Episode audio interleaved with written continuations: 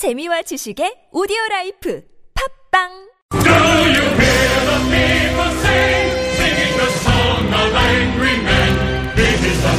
네, 안발장의 민생이야기 시간입니다. 참여연대 안진걸 사무처장과 함께합니다. 어서 오세요. 네, 안녕하십니까. 자, 이 서울시가 프랜차이즈 본사들의 횡포를 조사를 했다고요? 예, 프랜차이즈 하면 어려운 말이기도 하지만 익숙한 말이기도 한데 이제는 가맹점이라고도 하고요. 네. 프랜차이즈란 말 이제 다들 아실 텐데 그렇죠. 주변에 피자집, 치킨집, 분식업 다 그렇죠, 프랜차이즈로 그렇죠. 하잖아요. 예, 예. 그래서 이게 본사만 무려 공정거래위원회에 등록을 하게 되어 있거든요.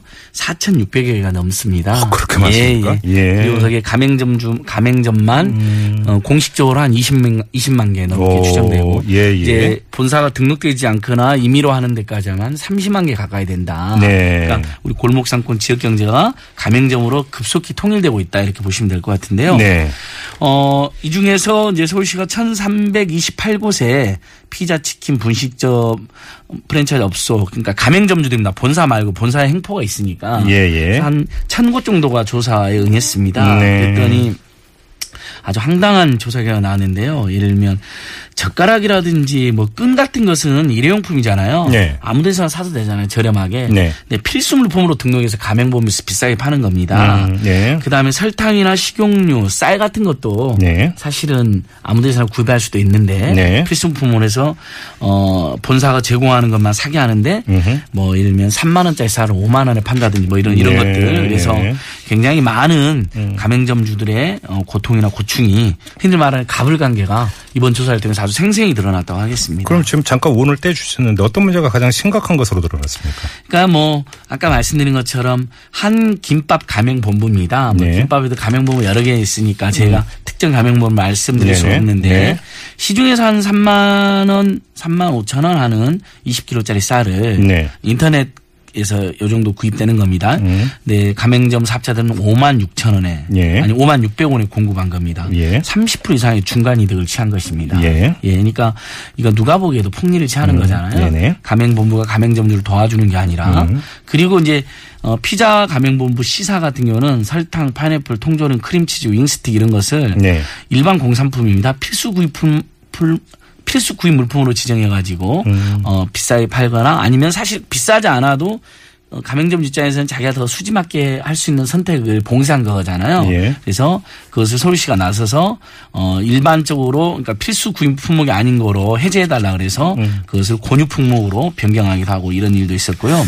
이렇게 횡포를 네. 벌이면 가맹점이 공정에 신고할 수 있잖아요. 예, 맞습니다.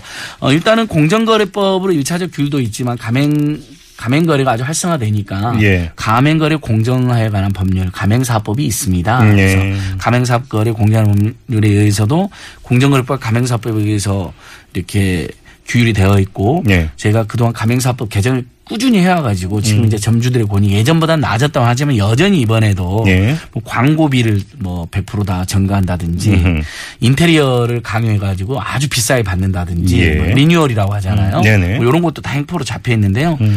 서울시가 그래서 오죽하면 조사에 그친 게 아니라 권고도 했고 공고를 따르지 않는 데까지 포함해서 공정에 이제 신고까지 하겠다고 이번에 밝혔습니다. 예. 그러니까 예. 지자체가 멀리 있는 게 아니라 이렇게 가까이서 이런 일을 해줘야 되는 거거든요. 그래서 특히 가맹본부를 통해 가맹점들이 이제 부자재나 원자재를 구입하는 비용이 구입 비용 중 88%에 달합니다. 네. 그러니까 가맹본부가 강제해갖고 비싸게 팔면 가맹점주들이 손해를 볼 수밖에 없는 구조로 되어 있습니다. 예예.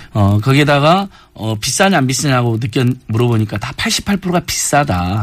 시중화 없이 다른 응답은 10%밖에 되지 않았습니다. 예예. 그러니까 그러면 만약에 가맹점 본사에서 그걸 강제 안 하면 얼마나 저렴하게 살 수 있겠냐 했더니 올 평균 구매 비용 절감 예상액이 110만 원이나 됩니다. 오, 예. 이 110만 원이면 진짜 큰 돈이거든요. 그렇죠. 왜냐하면 지금 많은 편의점주 가맹점주들이 100만 원에서 200만 원 정도 못 법니다. 네. 그러니까 알바 노동자들의 최저임금도 못 주는 그런 지경에 놓여있잖아요. 가불변 관계. 그러니까 여기서 우리가 다시 한번 재벌대기보다 본사의 가불관계 해결되면 최저임금도 올릴 수가 있게 되는 겁니다. 네. 그래서도 나오잖아요. 110만 원을 더 벌 수 있게 되는 거다. 이제. 네. 이게 로열티 문제도 있죠. 났습니다. 대표적인 건 편의점인데요. 아까 이제 우리 가맹점은 등록되어 있는 것만 본사가 4,600개에 우리 가맹점주는 한 2, 30만 명 추천된다고 했는데요. 예. 편의점도 한 3만 개 가까이 됩니다. 근데 이 편의점은 다른 또 본사보다 뭐 제품 공급값도 좀 비싸다 뭐 이런 지적도 있는데다가 대체적으로 전체 매출액에 예. 35%를 무조건 떼가는 구조로 되어 있습니다. 예, 예. 35% 무조건 떼가니까 만약에 올 매출이 1,000만 원이 나왔다 하더라도 350만 원을 본사가 떼가기 때문에 예. 650만 원으로 이른바 건물주에게 그렇죠. 임대료 내고 각종 관리비 내고 뭐 소모품 비용 내고 그다음에 알바 노동자 급여 주고 나면 네네. 결국은 엄마 아빠 또는 이렇게 뭐 형제 자매 이렇게 하는 경우가 많잖아요. 네네. 그분들이 갖고 가는 돈은 1인당 뭐 100만 원도 안 된다 이런 분석도 있거든요. 그래서 그래요. 여기서 다시 한번 본사가 만약에 35%가 아니라 뭐 10%만 떼간다. 예. 그러면 가맹점주들, 편의점주들 가져가는 몫이 많아지니까 이게 이른바 이제 국민 경제가 균형적 발전하는 거거든요. 그 부분도 굉장히 중요한 개혁까지를 하겠습니다. 그런데 지금 한 프랜차이즈 업체가 서울시를 고발했다는 얘기는 또 무슨 얘기입니까? 예, 이번에 서울시가 서울시 보도자료를 제가 그래서 꼼꼼히 봤어요. 예. A 업체, B 업체, C 업체라고만 되어 있습니다. 예. 근데 이건 이미 언론에 나와 버렸으니까 바르다 김 선생이라는 이제 나름대로 유명한 프랜차이즈인데 네. 여기에서 고발했는데 고발하면서 여기가 논란인 곳이라는 게 알려져 버린 거죠. 이제. 예. 언론에서도 그러니까 처음에는 A 업체, B 업체, C 업체로 서울시 조사를 발표했다가 예. 고발을 자기 회사 이름으로 해버리니까 이제 이분들은 그렇게 폭리를 취하지 않았다 이렇게 이제 그러면서 명예가 손댔다 하는데 일단 보도자료에는 알 수는 없게 되어 있습니다. 예. 다만 제가 오기 전에 확인해 보니까 바르다 김 선생 이제 가맹점주 선생님들이 예. 우리 시민단체나 민변이나 참여연대 그리고 국회에 다니면서 억울함 호소하고 있는 것은 사실로 확인을 했습니다. 그래서 예. 뭐 논란이 있겠죠. 지금 이번에 서울시 조사를 통해서 또 공정거래위원회에서 나서서 잘 조사를 해주면 좋을 것 같습니다.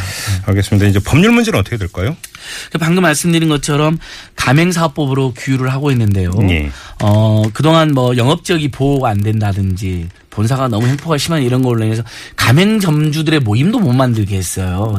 가맹점주들 이제 노동자 만들 수 있는 그런 것도 조금씩 개선이 되어가고 있거든요. 예. 여전히 방금 그 필수 구입 물품 본사가 사라는 거 예. 그것이 너무 지금 포괄적으로 되어 있잖아요. 이런 것을 훨씬 좁히고 예. 또 정보 공개서라고 해서 이 프랜차이즈 사업의 핵심은 정보 공개서입니다. 예예. 아무나 그냥 진입하면 안 되세요. 그 정보 공개서를 반드시 보고 내용을 정확히 알고 판단할 수 있게 해주는 거거든요. 예. 정보 공개서에다가도 그 필수 그 구입 물품에 대한 정보를 아주 꼼꼼히 더 기입하는 방향으로 예. 그래야지 그거에 대해서 따지거나 개선을 요구할 수가 있잖아요. 예. 이 부분도 있고 여전히 지금 가맹점주들이 많이 호소하는 게 내가 여기 장사하고 있는데 바로 몇 미터 안에 비슷한 업종이 생긴다는 거예요. 그런데 그렇죠. 타사도 속상한데 자사가 생기기도 합니다. 그렇죠. 예. 그래서 이런 영업적 보호라든지 이런 게 조금 더 잘 돼야 된다. 이런 방향에서 가맹사법 개정을 저희가 이번 국회에도 추진하고 있습니다. 그럼 법률 말고 좀 또 다른 개선책이 있을 수 있잖아요. 예. 뭐 RSI라고요. 예. 버거킹 구매 협동조합이라고 유명한 예. 미국의 예. 협동조합입니다. 예. 그러니까 이 프랜차이즈가 본사한테만 의존하지 말고 실제로 프랜차이즈 가맹점들이 자기들끼리 협동조합을 만들어 가지고 예. 공동으로 원재료비를 구매하는 거 집단 구매를 하는 겁니다. 그렇게 되면 당연히 규모 경제라든지 예, 예. 뭐 이런 교섭력 때문에 원재료비의 그 절감이 오잖아요. 그렇죠. 그렇게 해서 버거킹이 굉장히 유명한 그런 프랜차이즈가 된 거거든요. 예, 예. 그것처럼 지금 최근에 저도 보니까 피자 연합이라는 분들이 생겼어요. 그러니까 택시 협동조합 생긴 것처럼요. 회사 택시 횡포가 심하니까 택시 기사님들이 택시 협동조합 만들어서 출자하고 이렇게 만드는 것처럼 피자 본사들 횡포 심하다고 이분들이 이제 독립해서 독립피자죠. 그다음에 그분들끼리 서로 도움 주고 공동 구매하는 것까지 해서 피자 연합. 이름이 피자 연합입니다. 굉장히 예. 재밌습니다. 예. 예. 그런 그러니까 정말 우리나라 그렇죠. 민초들, 중소상공인들, 일반 시민들이 먹고 살기 위해서 정말 다종다양한 노력을 하고 있다는 걸 그렇죠. 이 방송을 준비하면서도 알 수가 있었습니다. 알겠습니다. 자, 안발장 참여연대 안진걸 사무처장과 함께 이번에는 프랜차이즈 사업에 대해서 한번 다뤄봤습니다. 고맙습니다. 예, 고맙습니다.